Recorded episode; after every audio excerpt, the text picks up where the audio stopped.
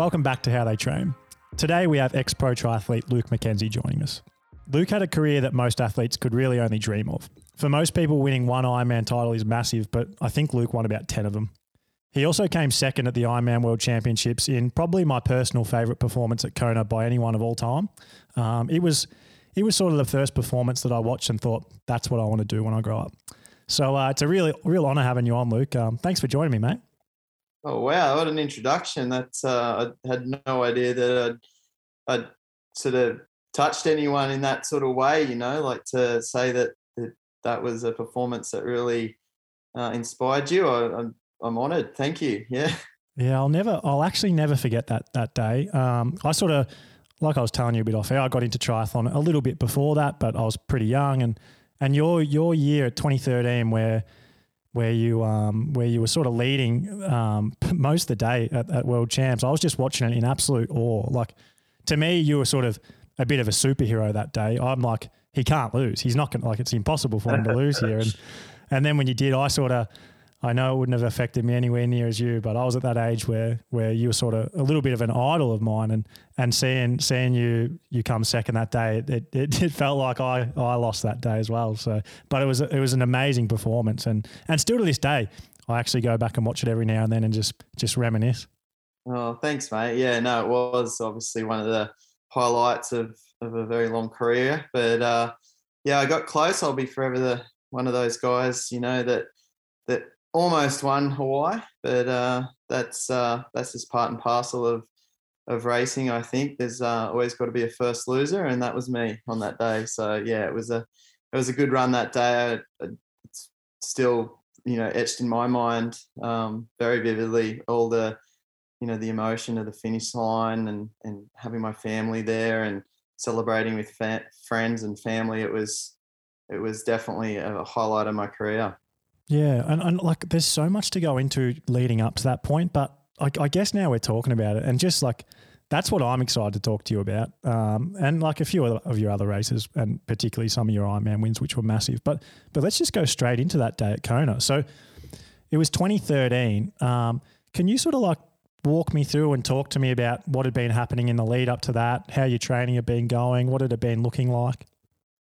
Yeah, I mean, 2013. Uh, had been a very um, it was a it was a big year in a lot of ways. Uh, I guess I'd have to go back to 2012 where I sort of I had a a relatively good Kona about 15th odd I think I, I didn't crack the top 10 that year but I left there quite hungry wanting to you know to go back to Kona and do something something big there and um, yeah, early in 2013, I had a marriage breakup. I think that really rocked me and set me back a little bit early in the year. I went to Ironman Cabo and DNF'd. I just, you know, I, I wasn't mentally in it. I was um, not focused on the job at hand. And that really, that day, I was sort of like, well, I walked away from Cabo and thought, all right, this is not how, how I'm going to progress forward and and make an impact at at Kona this year. And so um,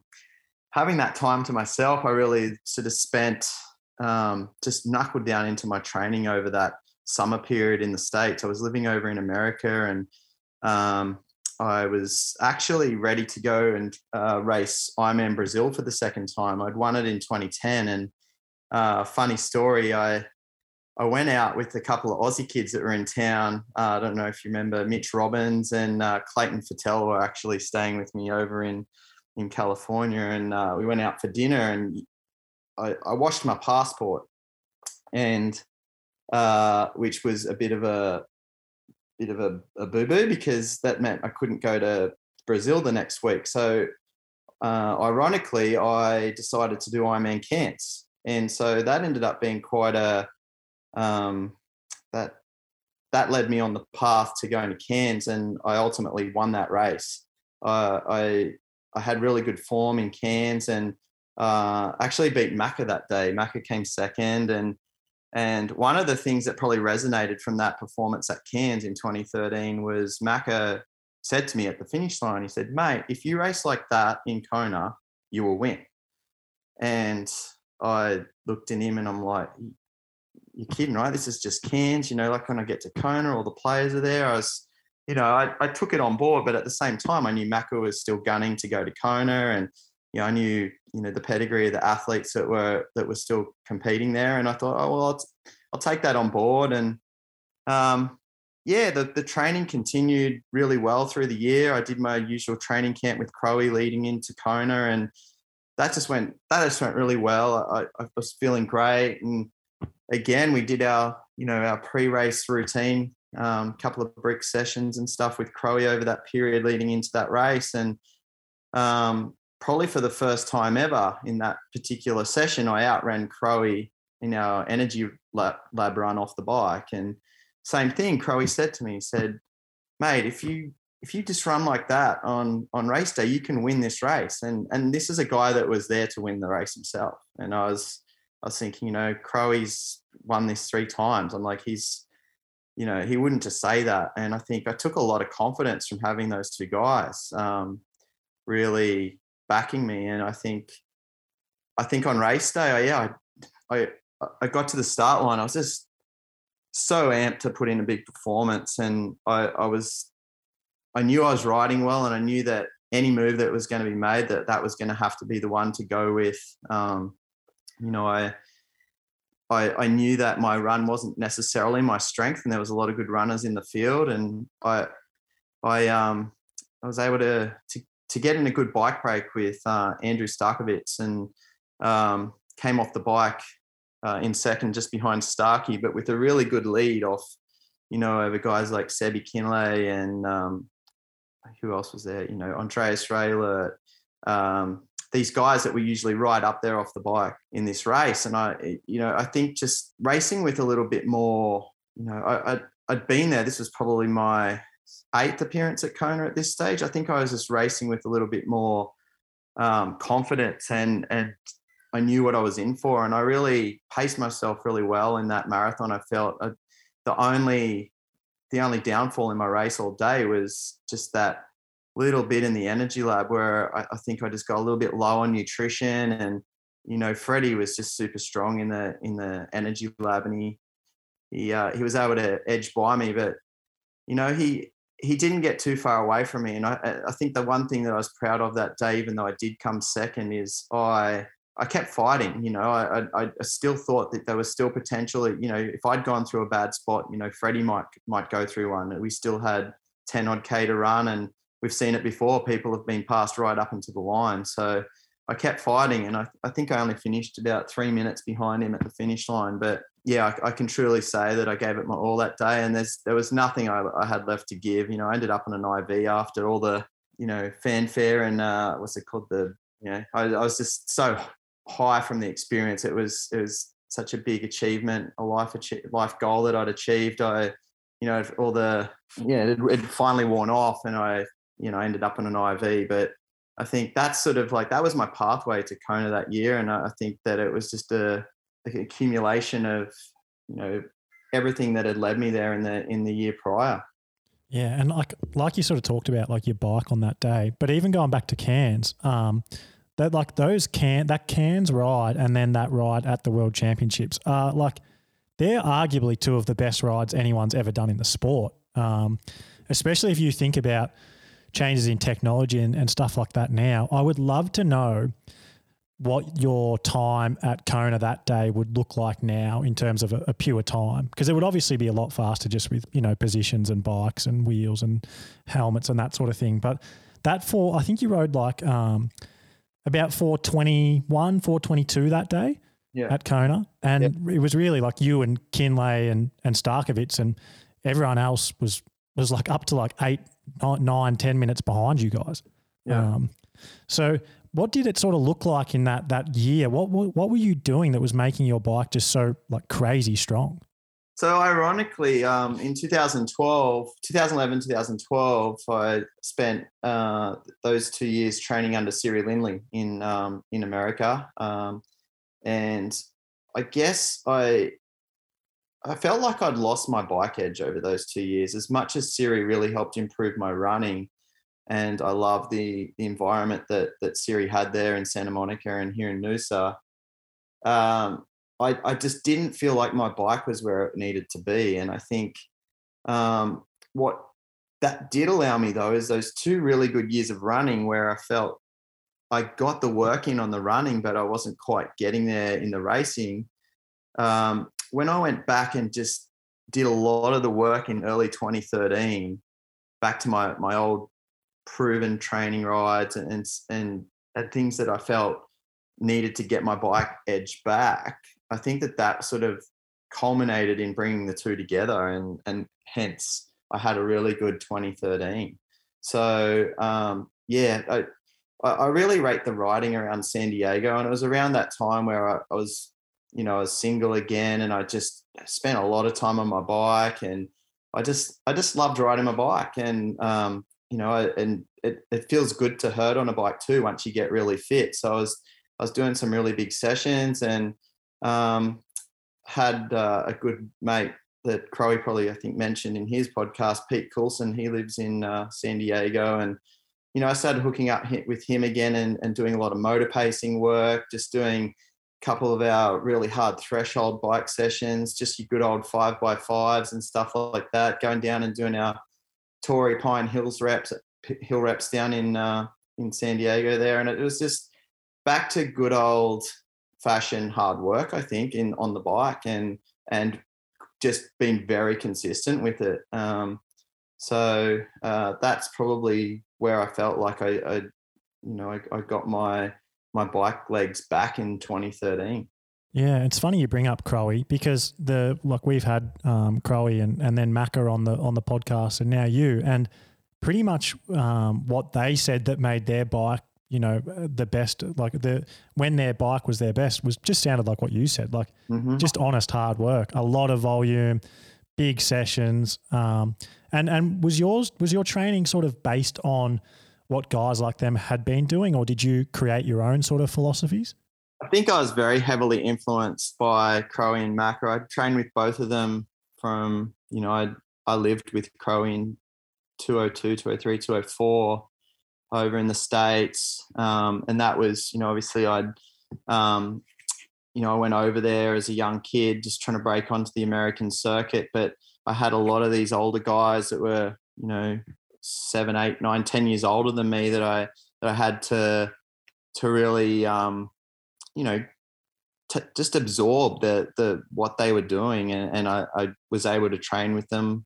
Uh, I was very fortunate that they allowed me to do so. So I think just uh, a lot of those sessions were passed down, I, I, guess, from just generation to generation, really. And I think that was just where I sort of, you know, I felt that that good, consistent hard work. It was it was no real science to it back then. I think that that training has definitely got a whole lot more scientific since since we were racing. But yeah, that's that's probably what did it really. Just uh, those guys passing down their knowledge to me. And at that at that point, so like 2013, this year we're talking about, it's sort of it's just it's just at the end of when those guys sort of were past their prime. Those guys sort of probably had their best races by sort of 2010, 2011. Mm-hmm. Um, by 2013, do you think that everyone was still training that way? Was everyone because because no. in their time they've sort of told me that everyone sort of did the same thing, but yeah. but you guys were sort of the new era, and were you all just doing 35, 40 hour weeks the same as they were? Basically, yes. And I think that's probably something, you know, I obviously I started my career, and even though Crowie uh, was, you know, several years older than me, I started my Ironman career in 2004, actually before Crowie. yeah. And not too much longer after Macca, he started around 2000, I think, or, 2001. So, yeah, I, I, I guess um, I trained that way since I met those guys for as long as they did. So it was the, the issue, I guess, that I came up against is the Jan Frodenos of the world and and these guys that you know Jan and I are the same age, but he came from a totally different uh, background of racing and, and training philosophy, and I think you know it, it was that was around the period too, 2013, 2014, when Jan and Sebi and these guys really stepped onto the scene with a, a whole new approach to to training, and I think probably that 2013 year was probably the last year that you probably could have gotten away with that big volume, um, probably lower intensity training, but just bigger volume training and more just that bread and butter stuff um, that we'd love to do. But it just it's proved now that this day and age it's just not as effective to to be winning races. It's just stepped up another level. Yeah, that's so like I'm so interested by you saying that because this is stuff that you don't really hear about unless you're in the world. Um, so when you say that, what do you what do you actually mean in in how, what did they done that was different? What is this? You know, what did Jan and Sebi and those kind of guys brought to the game that made sort of the the old you know big volume Australian style training obsolete?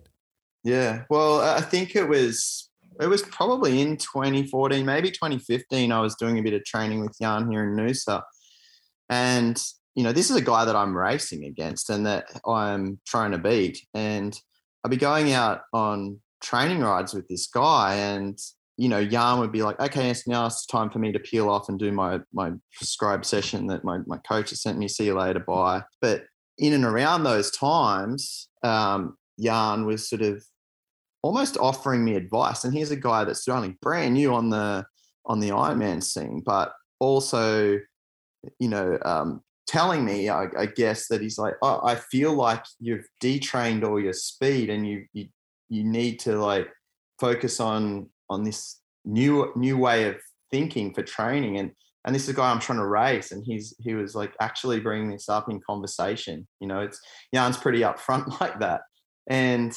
um, it was something to take on board because I, I really I did believe it because you saw that when Jan and and Javier and and and Sebastian and these guys came onto the scene around that time, the racing significantly it got faster. It got it got seriously faster, and that was that.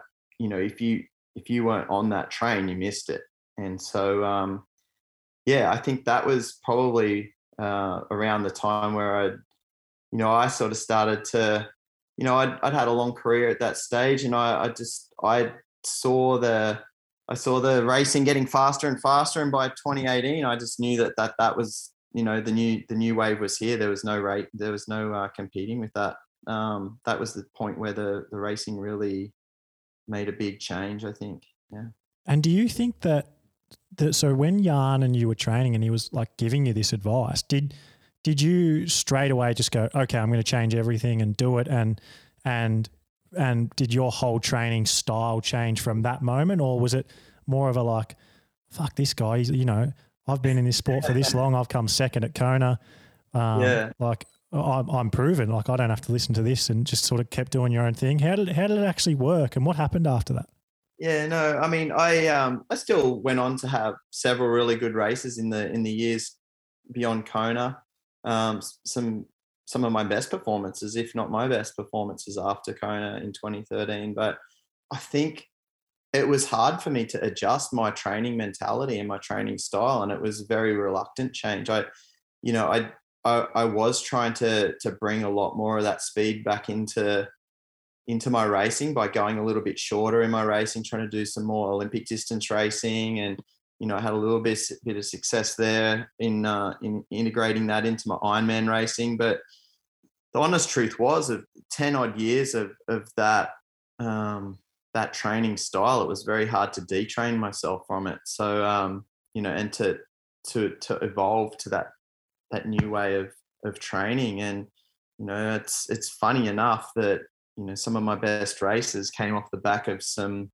really hard um, sort of F1 style racing, where um, you know 2015 I I ran the inaugural Island House race in the Bahamas, which was back to the good old um, super sprint days, I guess, the F1 series sort of days. And I trained my over, you know, from Kona that year right through to, to Busselton, pretty much just on pure threshold training. There was no long stuff, you know, I'd, I'd done plenty of that over the years. And went to Busso and just went, you know what, I'm to see how this goes off off just some really short, sharp, you know, nothing more than 22, 24 hours a week of training, which was significantly less training that I was doing, but it was all very intense and very short and sharp. And, you know, I ended up having a great race in Busso and and probably my best ever performance, really. So I think that that sort of proved, you know, beyond that, you know, the next year Terenzo followed the same path and then went even quicker. And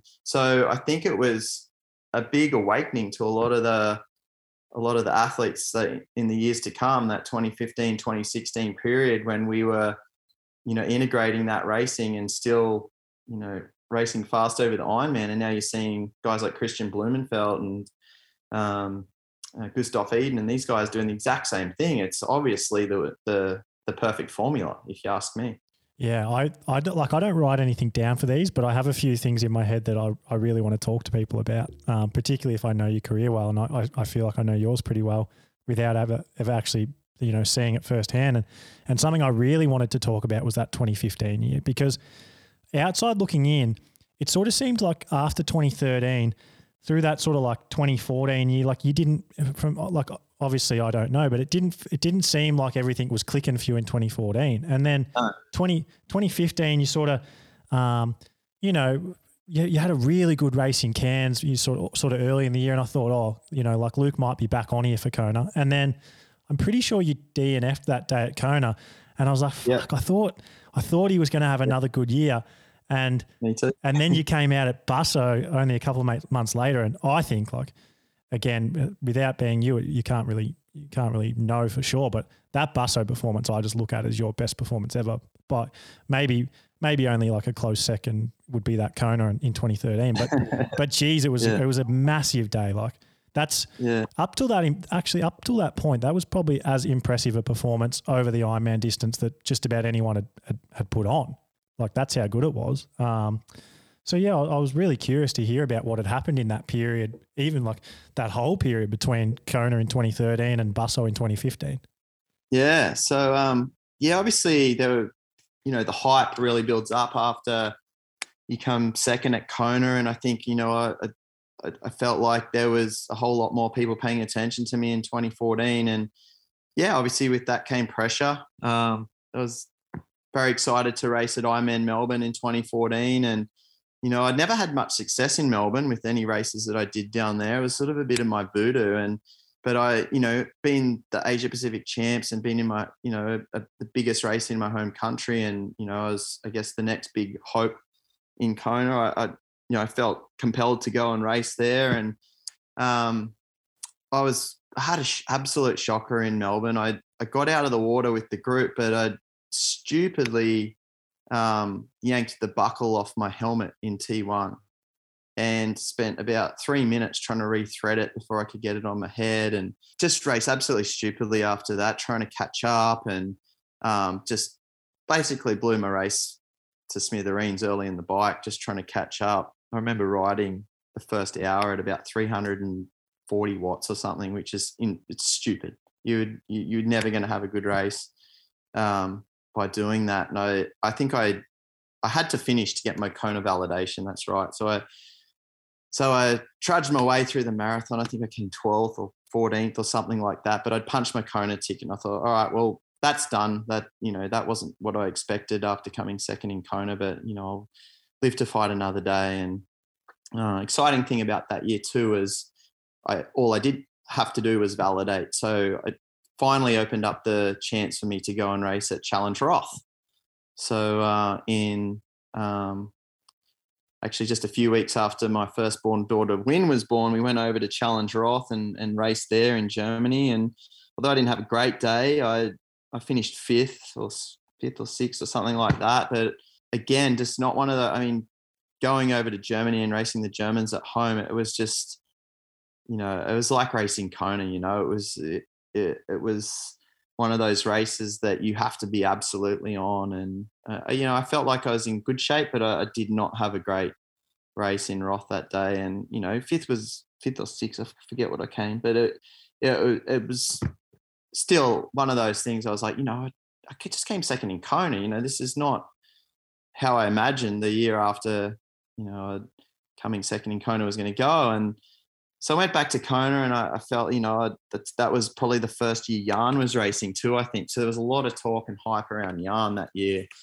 And um, yeah, the the dynamics on the bike, obviously, um, I I guess I I tried to apply the same formula that had worked for me the year prior, but uh, all of a sudden there was just all that extra firepower in that front group, and I guess I guess I felt like a bit of a marked man. I think you know when you've put in a performance like that the year before, no one's really you know everyone wants a piece of that, and they, they were like, well, that's that's how Luke got up the road last year, so I'm not going to let him go this time. So it felt significantly harder in 2014 to get away on the bike, and you know I think I you know I, I think that was probably where in hindsight, my mentality didn't need to be about getting away on the bike, but it that was always the mentality. I, I, think I grew up idolizing guys like Chris Lieto and Normann Stadler and guys like that, and I just felt that was my way that I was my opportunistic way to to win Kona, and you know it's just not always going to pan out for you if you race like that. So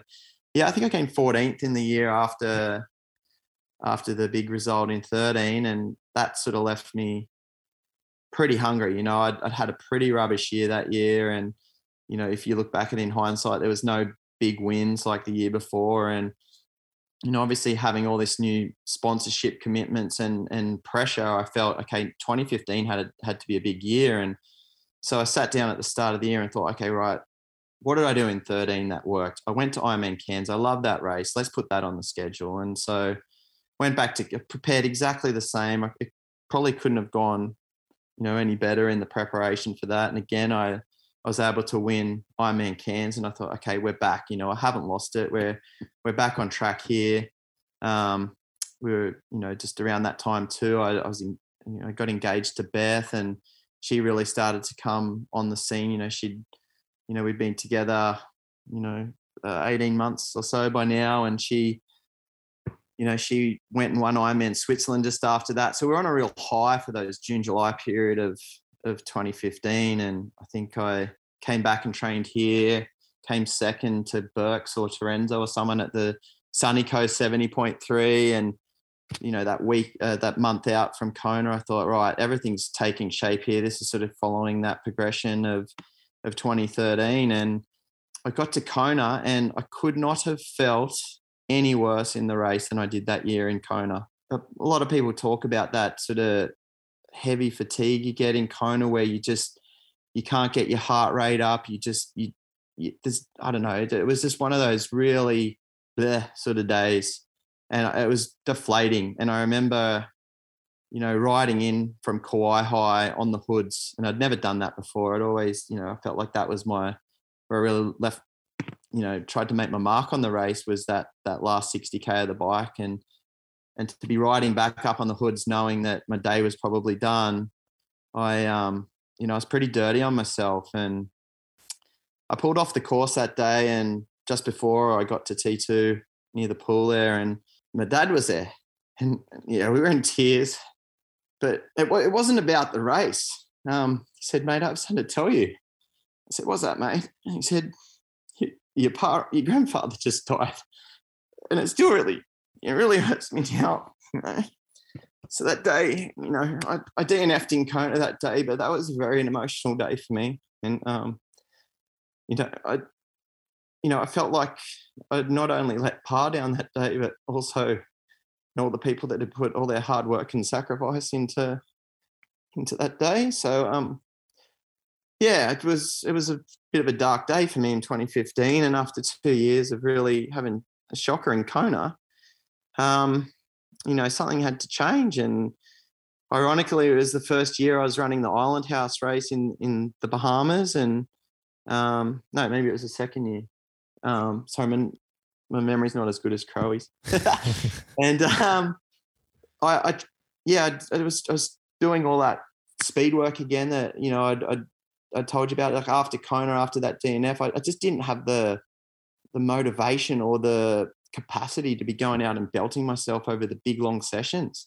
Um, you know, I can obviously tell my my grandfather passing away really rattled me, and I was sort of a bit distracted from the sport, and I just, you know, I I felt the days I went out to try and do the long stuff for Busso, or I just I didn't feel like doing it. So I just diverted to just this short, sharp training. I thought, well, you know, maybe after the, you know, the big build up for Kona, maybe that's probably what I needed. And yeah, so I did the Island House race and it was fun, you know, racing against Javier and the and all the the guys that raced there. And I think I came off that, you know, it lifted my spirits a lot, and it, you know, sort of gave me a little bit of purpose going into Busso. And yeah, like I said, I I lined up at Busso, just did not give a fuck. I just wanted to go out there and just go as hard as I could.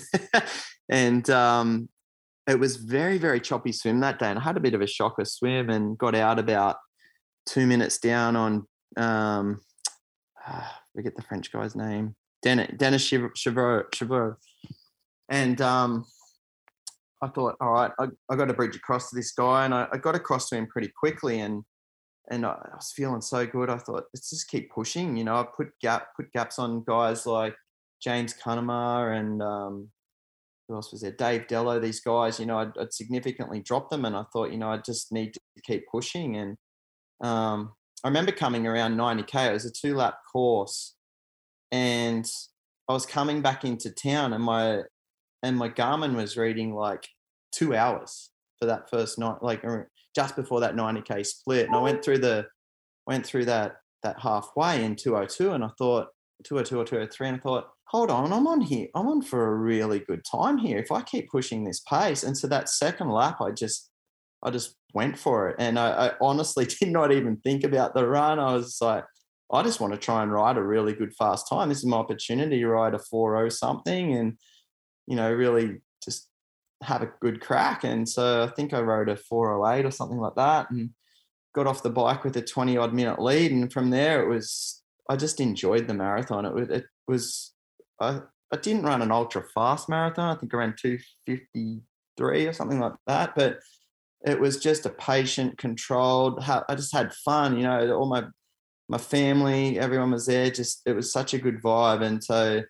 I think it was probably not until about I felt like I knew I could break eight hours that day, but it wasn't really until like that last 5K where I where I knew that I'd actually, you know, I could do it. And um, yeah, I think that was, you know, that was obviously one of my better performances, uh, the 755 there in Busso. But the, the funny thing now is that was just the tip of the iceberg for those fast times. And ironically, now, I mean, that's 20 odd 30 minutes off the pace now if you're looking at, at what Gustav and, um, and what um, Kristian's doing. But yeah, I mean, I'll take it. I think it was probably, you know, the most pleasing performance after a couple of shitty years.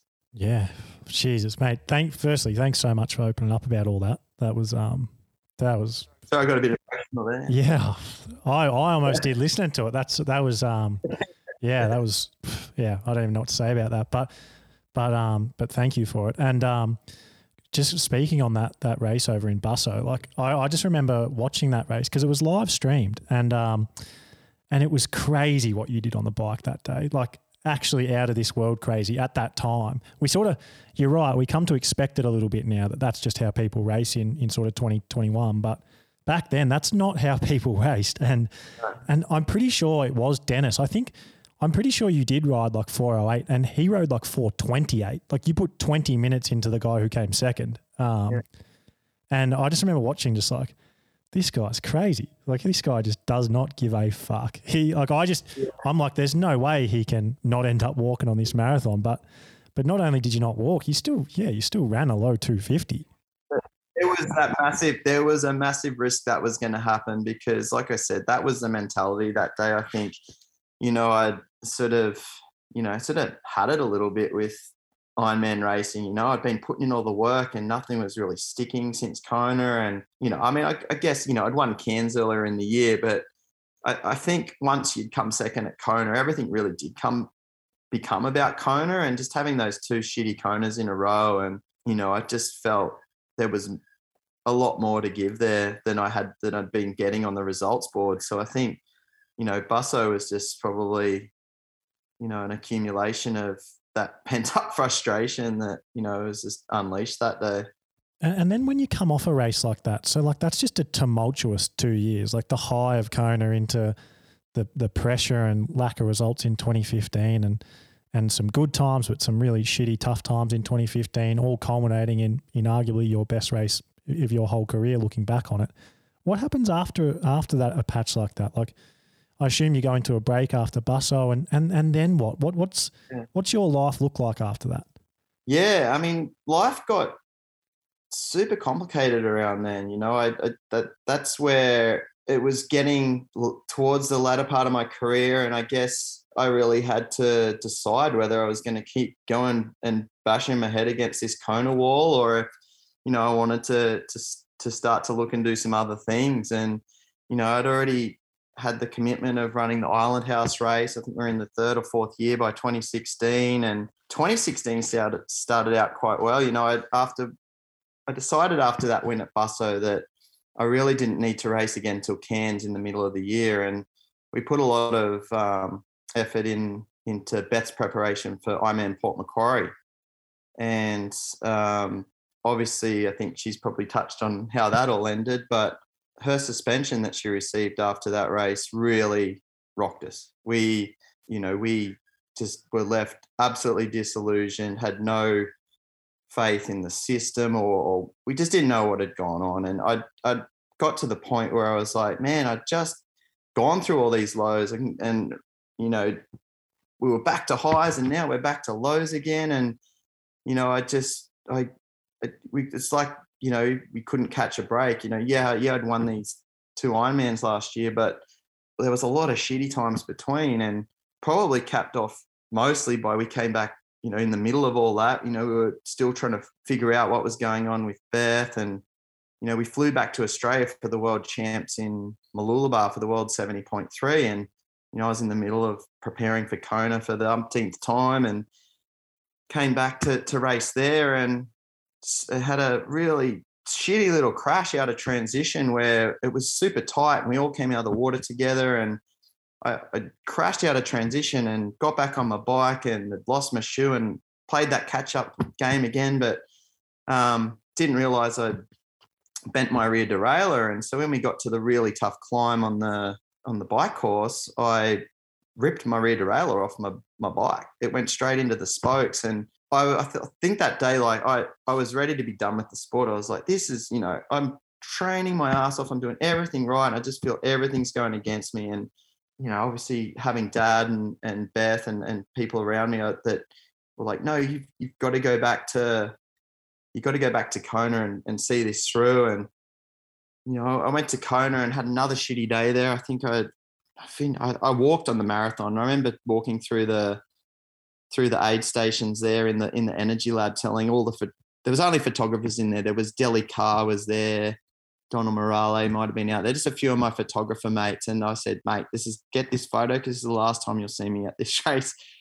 And that was the first time I thought about retirement. I didn't want to keep bashing my head against the wall. I was just sort of made that decision that day that that was the last Kona I was going to do. And then, you know, I, I sort of took some time off after that, and um, you know wanted to that's when we sort of started the idea of, starting a business and we started Wyn Republic and that became my life in that stage. And you know my second born daughter marlo was born around the start of that year as well. And so things sort of looked on the up and up but but not on the triathlon side. It was just you know life was progressing and it was a natural progression to to something else beyond sport. And you know i was just i just kept ticking over the the training and you know, I, I got halfway through 2017 and, you know, I thought that's not a way to end a career.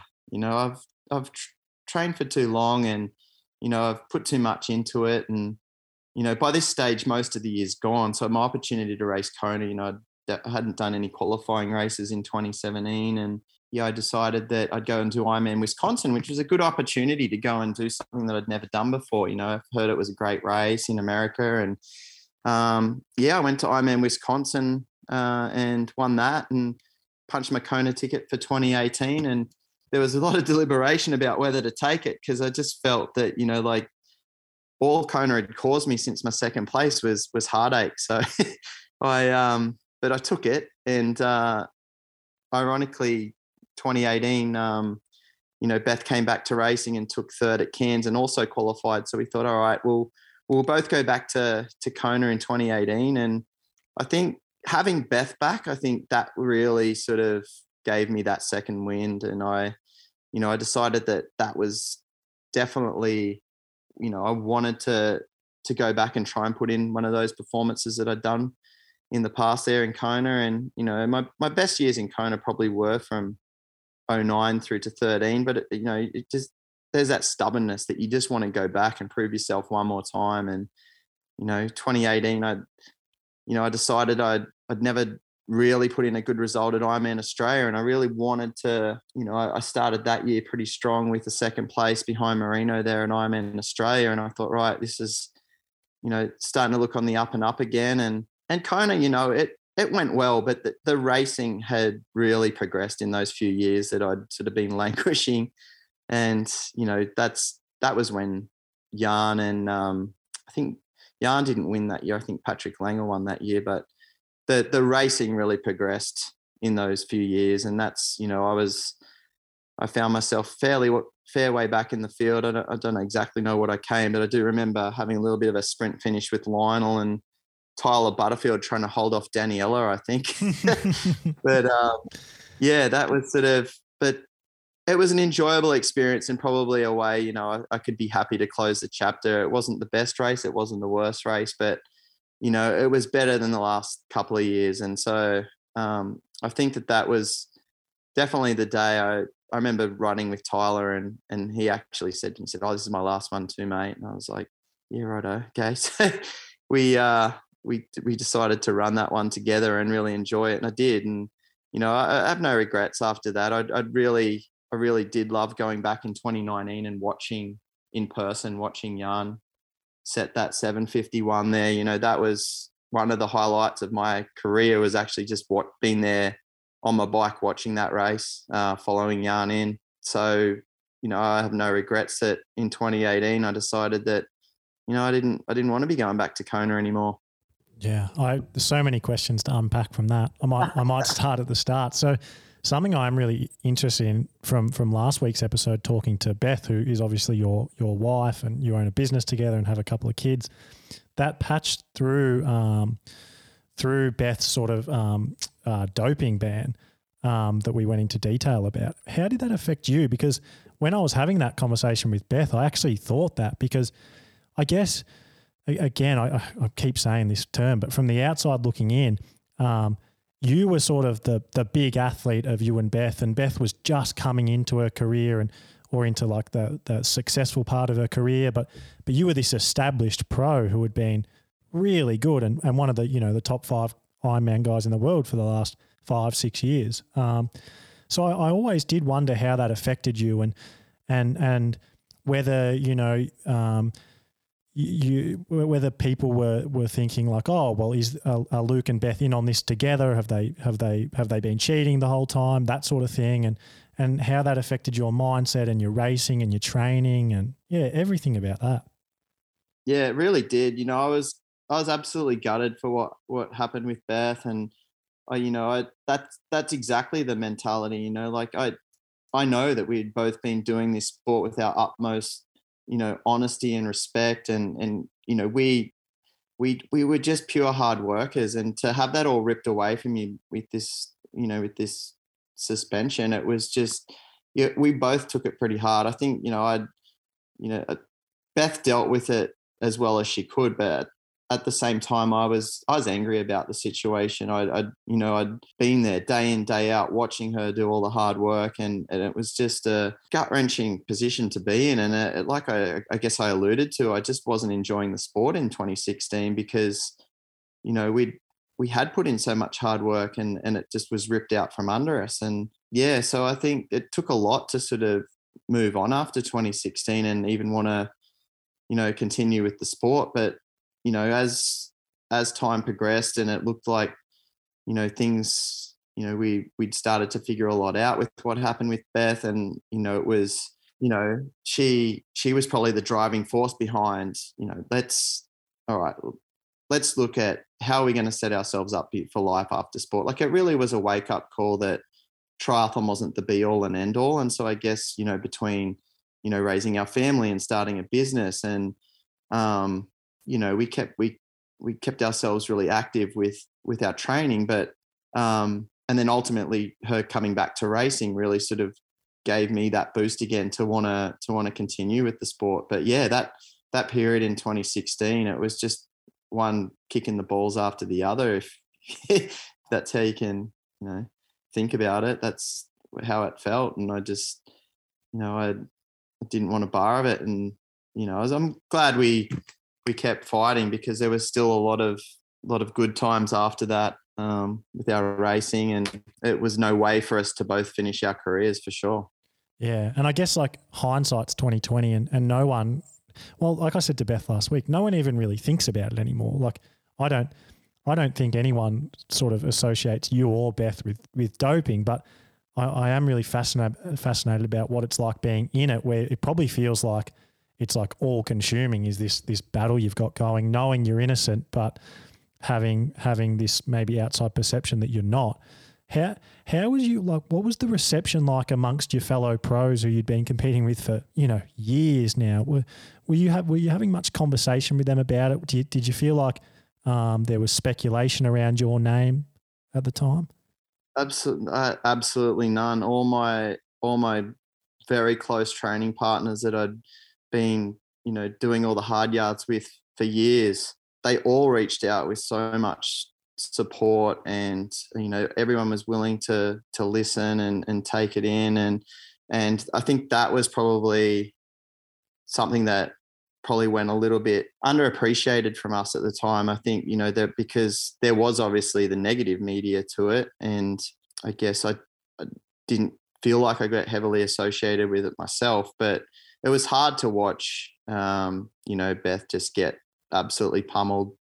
And, um, you know, I was obviously very defensive of her as her husband and just knowing, knowing the truth of it all. But the thing is, is that, you know, that's, that's the reality if, um, if you have had a, a positive uh, test. So I think that's, you know, that, like I said, you know, I was, I was so appreciative of, of those that, you know, those really close friends, you know, I guess they're the only people that you really care about. And I think to have, you know, 100% sort of support from those guys was was really appreciated. Yeah, and and I don't want to harp on the subject too much because it's like it's a bit of a downer subject, and mm. especially given what we've talked about with with your career just being so so bloody crazy. Um, but something I am curious about is because, like, I look at you as just an absolute stalwart of the sport. Like, who has been in this sport longer than you, really, and who has who has done more than what you have and achieved more than what you have and seen more than what you have? Did that experience change your view on, hey, like, there's real cheaters in this sport? Why are you focusing on like Beth, who clearly isn't, and like. as as as clearly isn't as you can as you can see for someone who's tested positive. But there's you know for 20 years, we've probably had cheaters in the sport in some way, shape, or form that aren't getting caught. What what was your feeling like around all that, or or do you think the sport is pretty clean and it would be a very like like very very small minority of people who actually are cheating? I think you'd be naive to think that there are people that aren't cheat that aren't cheating. That's that's probably a given, but you know I can only speak for ourselves, and uh, you know I, you know I was I was just raised on hard work, and and there's there's no way that I or Beth ever wanted to to take a win in a race and know that it wasn't, you know, earned. And I, you know, I would swear on my, you know, my daughter's lives that I would never cheat in that way. I would, you know, I, I just, I hate the thought of it. Mm. And um, that was sort of just the, the time where I was just like, man, I've just lost so much faith in the sport here when I thought, you know, we'd done nothing but like earn our place here and then, you know, to have it ripped away. So, yeah, it was hard to swallow. But I think at the same time, there was a lot of people around us that held us together to keep fighting and to keep, you know, to keep positive and to, to ultimately come back. You know, I think that was, you know, something that, you know, could have gone the other way and, every, you know, you were outcast and, and people didn't want to bar of you, but it was, it was totally the opposite. And it was, it was probably what you know, allowed us to really get back into the sport, but also ultimately look at how we were going to exit it on good terms as well. Yeah, yeah, and um, just to just to change tack almost completely, um, because I, I sort of I'm, I, I want to really just focus in on on your training for a little bit because I've heard and been told, and and one of the reasons why I think even now looking back on I, I admire you so much is I've heard from other people I admire how much they admire how hard you did work. Um, And so I'm really curious on like, do you remember a period of time where you just had like the best training block of your life where like you just were doing nothing but hard work and and what you were doing and and if you could take us inside inside that?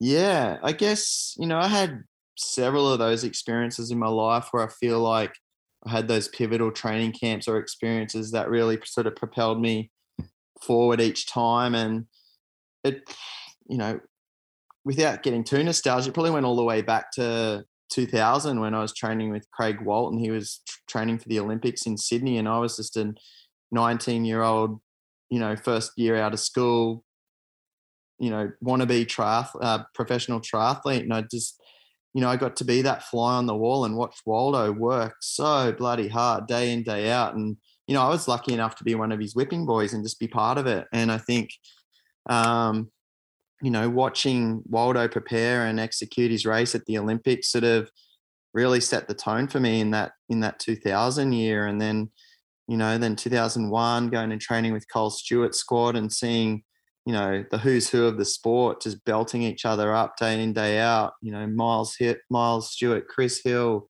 uh, who else was there? Macca was there. There was just anyone you could think of that was good in the world at that period of time was right was training in that in that squad. So that was another period that i think that just really helped elevate me and want me to pursue that career. You know i'm just fresh out of school. I'm you know still trying to figure out what i want to do and but that really sort of confirmed that you know I wanted to be a a pro triathlete. And then you know I went over to the states in 02 and lived with Crowe and and you know Michellie Jones was a real sort of driving force between getting Crowe and I together and doing some training over there in San Diego and that opened up a whole new world of the non-drafting racing to me you know as I guess growing up going up on on all the F1 style stuff and the Olympic distance stuff I just you know, I'd, I'd really found my calling then, you know, where I was able to, you know, this is my first experience riding time trial bikes and, and these non-drafting races. So I think that was another time that really sort of propelled me forward. And then, you know, knowing that ultimately I wanted to do Ironman and, you know, a training camp in 2008 with Macca. Um, we did the Honu 70.3 um, he was preparing for Roth maybe or, or, Frankfurt or something. But I was, you know, I decided that I wanted to go and do Ironman Japan. So I did a really good, solid month training block in May in Kona with with Macca, and that um, that was another period that I think you know was a big learning experience. Just being there, the the fly on the wall, watching what Macca was doing, and ultimately he won Kona not too long after that. Uh, no, just won Kona actually so um, you know, I just been at, been around these guys in those sort of you know times. I think that was they were just some of the people that really rubbed off on me, and I was you know I just admired their work ethic and and I just tried to mimic it really in mine. Yeah, yeah. Like your story is just it's just one of the best in triathlon. You've just like I said, I've already said it to you, and I feel like feel like maybe I'm just ball cupping you at this point, but you've just done so much and had such a, an amazing career. Um, I guess my last big question is is what's next? What's what's your life looking like now and, and what are your goals now? Because it's hard to have that sort of athletic driven mindset for 20, 25 years and and then just stop one day. So I assume you're still, you know, you still have that same mindset. You're just doing other things.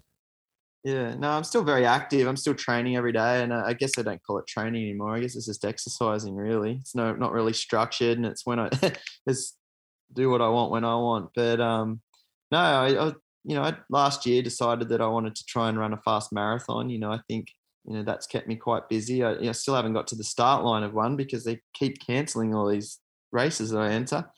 But um, yeah, that sort of just things like that have been keeping me motivated, and I guess just keeping my toe dipped in that water that you know I've it's part of my life. I love being fit and healthy, and you know I just have having something to work towards. So hopefully in the next year or so I can run a marathon and because I've ironically I've done over 40 Ironmans in my career but never one straight marathon so um, just want to try and see what sort of time I could set and it w- wouldn't be super fast but I just want to do one so uh, yeah sort of keeping me busy and you know um, you know running biz- two businesses and you know having the kids it's I guess also keeps you very occupied. So I'm just loving being a dad. I just, you know, our kids are coming into a really great age now, seven and four, and they're really just, you know, getting to that age where they're starting to really get interested in sports themselves. And, you know, I think I know that from from my upbringing, you know, I was just I just wanted to be part of everything when I was that age. So,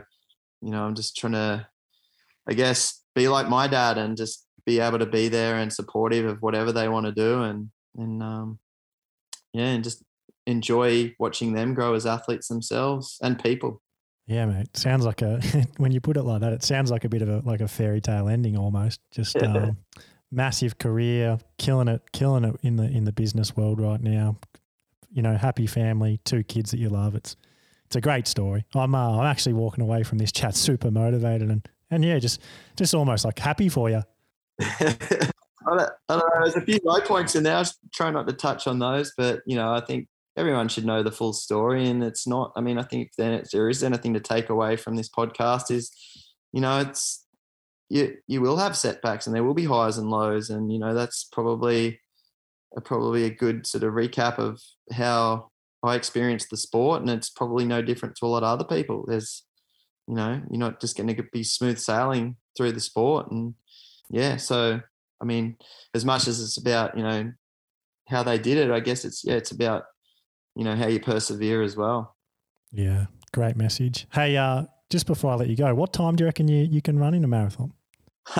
well, I, th- I, think I was on for. I wanted to try and break two thirty. I thought that was a, a reasonable goal, and um, all my training leading up to the Gold Coast Marathon last year indicated that you know I could hold that 333 pace or whatever it is to break the 230 barrier. But yeah, man, I don't know. I mean, that was 16 weeks of build up. I got super fit and it got within two weeks and then the rug got pulled out from under us there that they cancelled the race on us. So I'm going to have to do the prep all again. I don't, I don't know, a year older, probably, yeah, I don't know. We'll see. I'd love to break 230, but um, yeah, I'll be happy just, you know, running good fast time knowing that I gave it my all. And do you think Gold Coast again this year, 2022? I've deferred my entry, and so's Beth. So I think yeah, we'll probably both have a, have a crack at it, given that it's local to us, and you know, I guess it's the one of the bigger races in Australia um, each year. So should give us something to, you know, to work towards over during the next couple of months for sure. Yeah, awesome. Well, I look forward to uh, following that, and and, and so there's pressure on you now to, to go out there and run two twenty nine there. There is, yeah. you know, I'm I'm just happy getting out each day, and I, there's nothing more that I'd love starting the day at, at sunrise with a run. So I think the best. You know, if anything that gets me out the door each day to do that, then then that's a good thing. Awesome. Hey, yeah, like I've said, 15 times now, but thanks so much for this. And yeah, that was a great chat and a chat I've wanted to have for a long time. So yeah, I really appreciate your time, Luke. And yeah, can't thank you enough for, for the open, honest insight. Yeah, thanks, mate. Yeah, it's been a long time since I've sort of, you know, talked about my career. So yeah, forgive me for the loss of memory, but yeah, I appreciate you, you know, the support you've shown and just for hearing out the story. I appreciate you bringing that to your listeners and hopefully they've learned something. So yeah, thanks, mate. Awesome. Yeah, my pleasure. Thanks, mate.